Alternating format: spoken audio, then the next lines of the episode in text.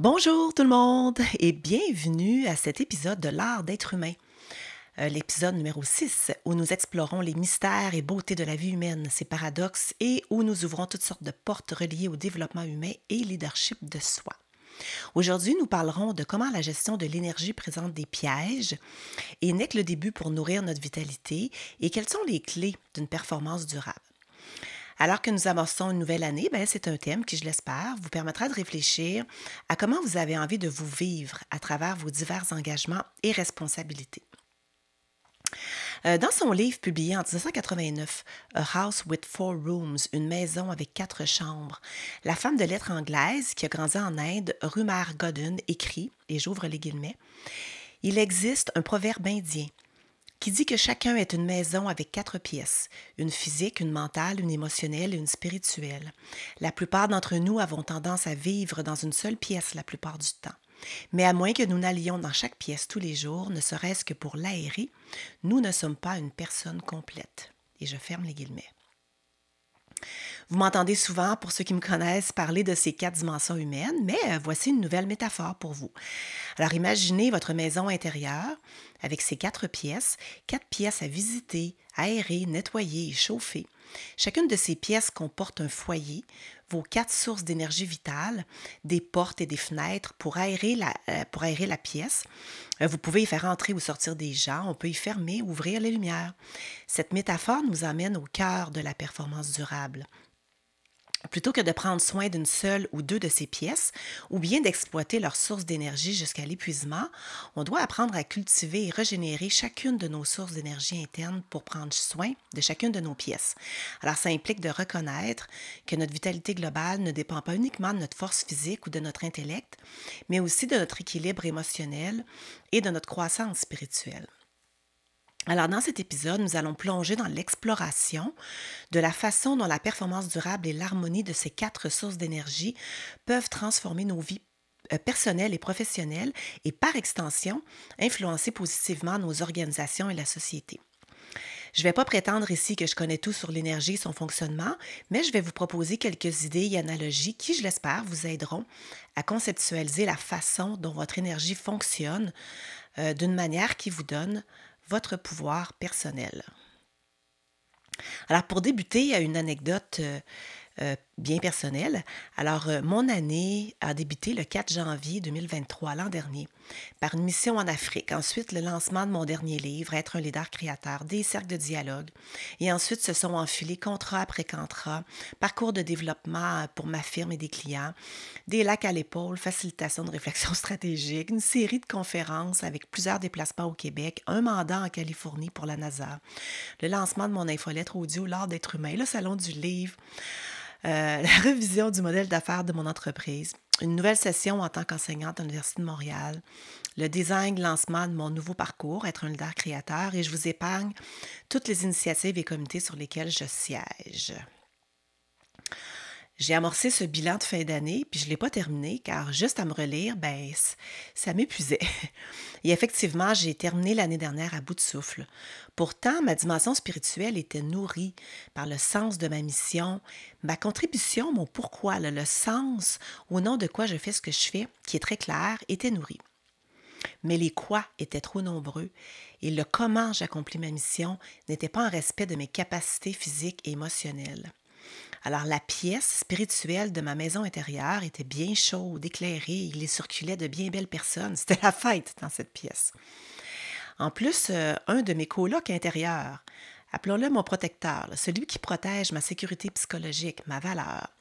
Ben, ce coloc intérieur se baladait bien fier, euh, le torse gonflé. Il répétait Ah, c'est important cette mission. Les gens comptent sur toi. Go, go, continue. T'es fine, t'es bonne, t'es capable.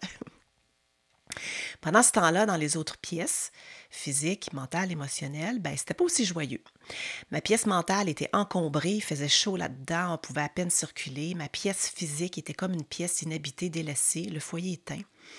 Ma pièce émotionnelle, ben, était par moments bien réchauffée, joie, fierté, plaisir, contentement, optimisme, créativité, amour, lien, mais parfois grise, avec l'atmosphère lourde. Il y traînait des terrasses évidentes qu'un ménage était nécessaire, du ressentiment, de la culpabilité, de l'agitation, de la fatigue. Et ce coloc intérieur, le protecteur, ben, il se baladait dans ses pièces sans prendre responsabilité. Il reportait à plus tard. Euh, il aime bien trop se sentir euh, utile, qui contribue à être fiable et bien faire les choses et être reconnu pour ça. Alors, il prenait soin de mettre des bûches dans le foyer de ma pièce spirituelle et ne s'occupait pas de chauffer euh, ma pièce physique et de faire le ménage dans mes pièces émotionnelles et mentales. J'étais tombée dans un de mes fameux pièges, celui sur lequel je me promets de garder un œil en 2024. C'est le piège d'avoir une mission que l'on juge si importante et pleine de sens que l'on se met de côté au service de cette mission. Et nous ne sommes pas ainsi à notre propre service. Alors, bien que nous parlions de performance durable depuis au moins 20 ans, il m'apparaît qu'il est difficile pour plusieurs humains et organisations de passer de la connaissance, de la conscience à l'action, et cela m'inclut. Euh, il y a eu des travaux euh, dont on s'est beaucoup inspiré, euh, ceux de Tony Schwartz dans son livre Le pouvoir de l'engagement total. On en a parlé beaucoup dans les dernières années. comment gérer notre énergie au lieu de gérer notre temps. Mais aujourd'hui, il devient clair que la gestion de l'énergie, surtout lorsqu'on en parle uniquement de l'énergie physique, ben, c'est qu'une étape. C'est la vitalité qui apporte une dimension complète à notre performance. Alors, ici en 2024, nous parlions de nourrir notre vitalité et pas seulement de gestion d'énergie. Je m'explique. Bien comprendre la différence entre énergie et vitalité. Ce que serait l'énergie? Alors, considérons l'énergie comme le foyer dans chacune de ces quatre pièces de notre maison intérieure cette énergie, c'est le feu qui brûle dans ces foyers, qui apporte chaleur et lumière, et ça représente notre force vitale hein, dans chaque dimension, physique, mentale, émotionnelle et spirituelle. C'est la capacité brute qui alimente nos actions, nos pensées, nos sentiments et notre connexion spirituelle. Sans cette énergie, ben, nos foyers s'éteindraient. Ça laisserait nos pièces sombres et froides. Maintenant, parlons de la vitalité. La vitalité, en revanche, c'est la qualité et l'efficacité de cette énergie. Elle est l'étincelle qui transforme un simple feu en un brasier rayonnant. La vitalité se manifeste lorsque ces foyers sont entretenus, alimentés de façon équilibrée et brillent de façon harmonieuse dans chaque pièce. Elle reflète la façon dont nous utilisons et ressentons notre énergie. Donc une énergie qui n'est pas seulement présente, mais qui est vibrante, dynamique, qui est bien répartie à travers toutes les dimensions de notre être. La vitalité, c'est donc l'expression d'une énergie équilibrée et épanouie dans notre maison intérieure. Et ça illumine chaque pièce d'une lumière vive et chaleureuse. Alors si on regarde les définitions plus officielles des termes énergie vitalité, ça, ça pourrait aller comme suit. Alors l'énergie, elle est souvent associée à la force ou à la puissance nécessaire pour réaliser activité physique ou mentale. Il s'agit de notre capacité à faire le travail. La vitalité, elle, se réfère à la qualité d'être vivant et vigoureux. Elle implique souvent l'énergie, mais aussi l'enthousiasme, la force, la capacité à maintenir une activité. Dans un sens plus large, la vitalité peut désigner la capacité d'un individu à se développer, à prospérer et à être efficace dans différents aspects de la vie. Alors c'est un terme qui englobe l'énergie, mais qui va au-delà pour inclure la vigueur, la force de vie et parfois l'élan ou la passion avec lesquels une personne aborde la vie et ses activités être très peu énergique physiquement, mais se sentir à vitalité car nos autres trois sources sont nourries. Ça m'arrive, moi, parfois à la fin d'une semaine de développement intensif ou à suite à une nuit plutôt courte. Je suis complètement crevée physiquement, mais très nourrie dans mon sens, mes relations, le mental, qui peut être posé. Je me sens quand même en vitalité. Euh, donc, gérer l'énergie, c'est bien, mais c'est un peu comme ne regarder qu'une seule pièce ou deux de notre maison, typiquement le physique et le mental.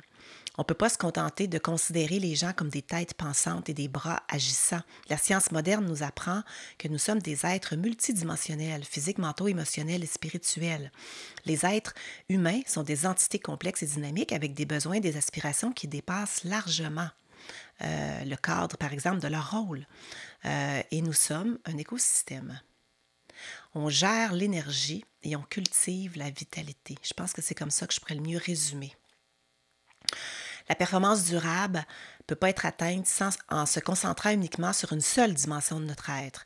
Notre vitalité est influencée par ces quatre dimensions cruciales. Alors, si on prend le temps de les distiller, ces quatre sources d'énergie, et juste vous dire que vous allez retrouver certaines de ces informations euh, dans mon second livre, Oser être vrai dans un monde faux, et aussi dans mon dernier livre, Être un leader créateur. Alors, la première dimension, le mental. Le mental, je pense, c'est la direction de notre énergie. Euh, le mental renvoie à la manière dont notre esprit, nos pensées, notre mentalité orientent l'énergie que nous investissons dans nos actions et nos décisions. C'est un concept clé en développement personnel et en leadership pour plusieurs raisons. Euh, d'abord, orientation, concentration.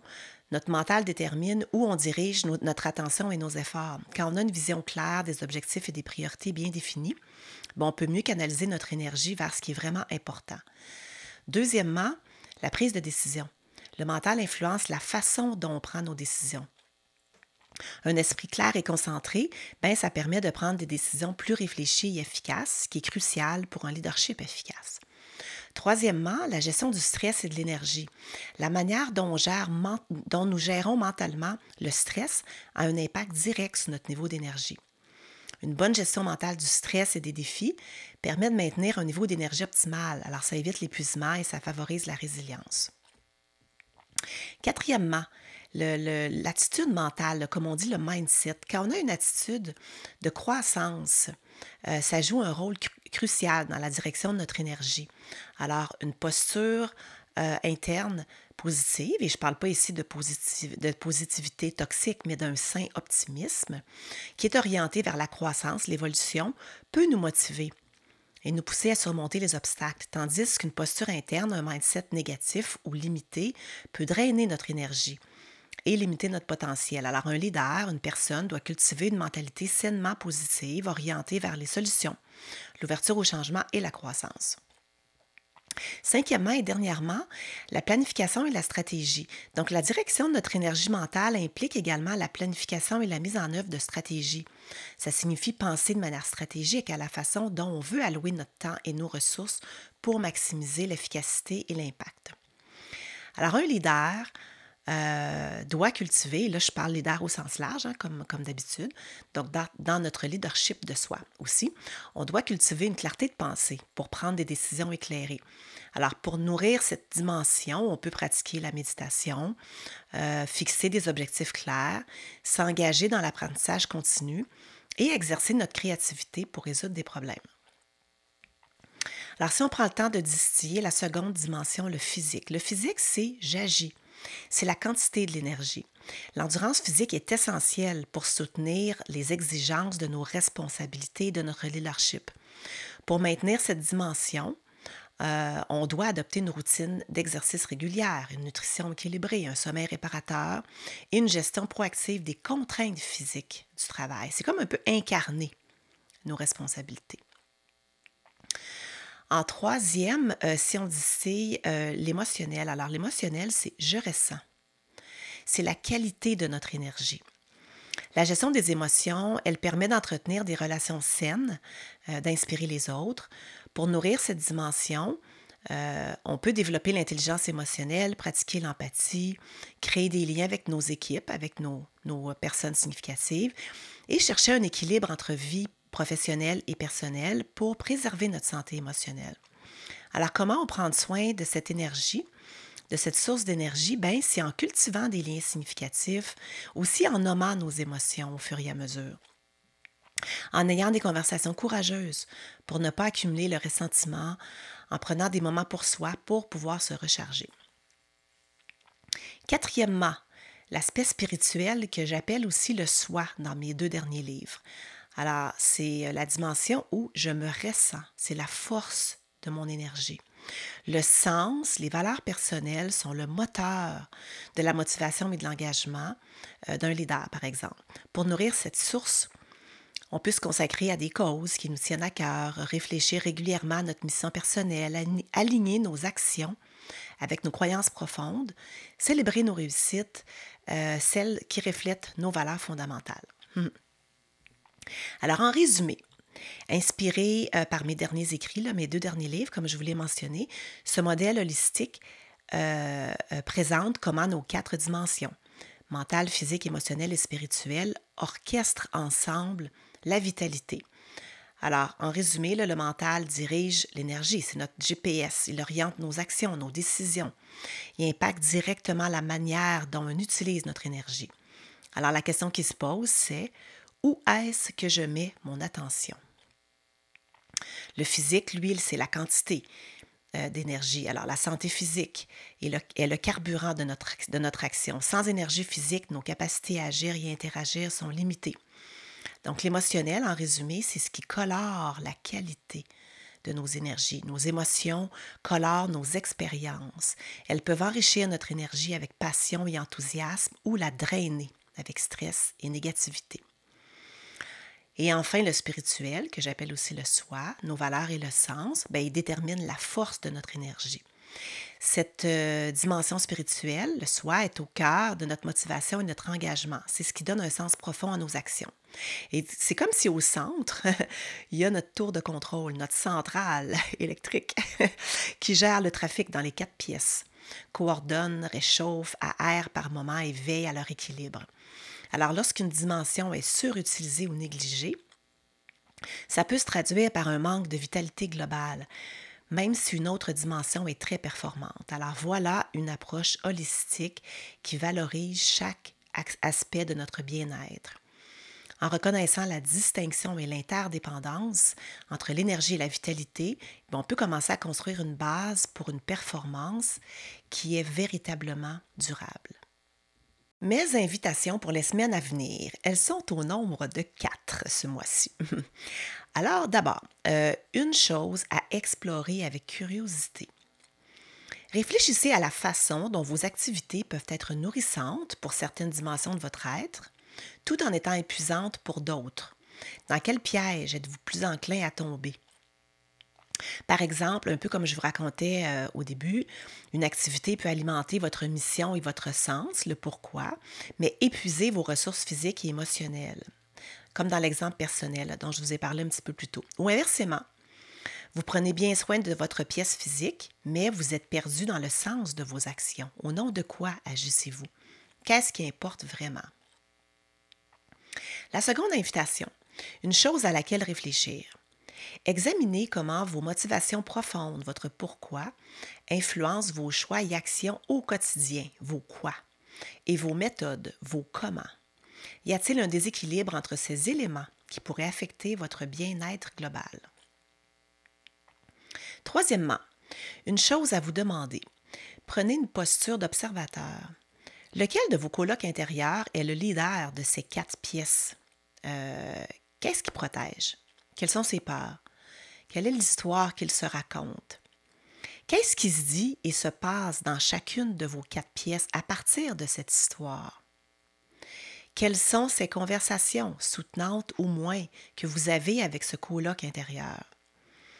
Portez un regard de compassion et rempli d'amour pour ce coloc intérieur qui, au fond, protège quelque chose d'important pour vous. Cette partie de vous, tout comme n'importe quel humain dans sa globalité, a besoin d'être écoutée et vue avant d'opérer un changement. Quatrièmement, une chose à essayer. Alors, envisagez dans les prochaines semaines de trouver des activités qui nourrissent plusieurs sources à la fois. Par exemple, pour moi, quand je vais marcher en nature avec mon petit calepin d'écriture, ça a cet effet-là pour moi de nourrir toutes mes sources spirituelles, physiques, mentales et émotionnelles.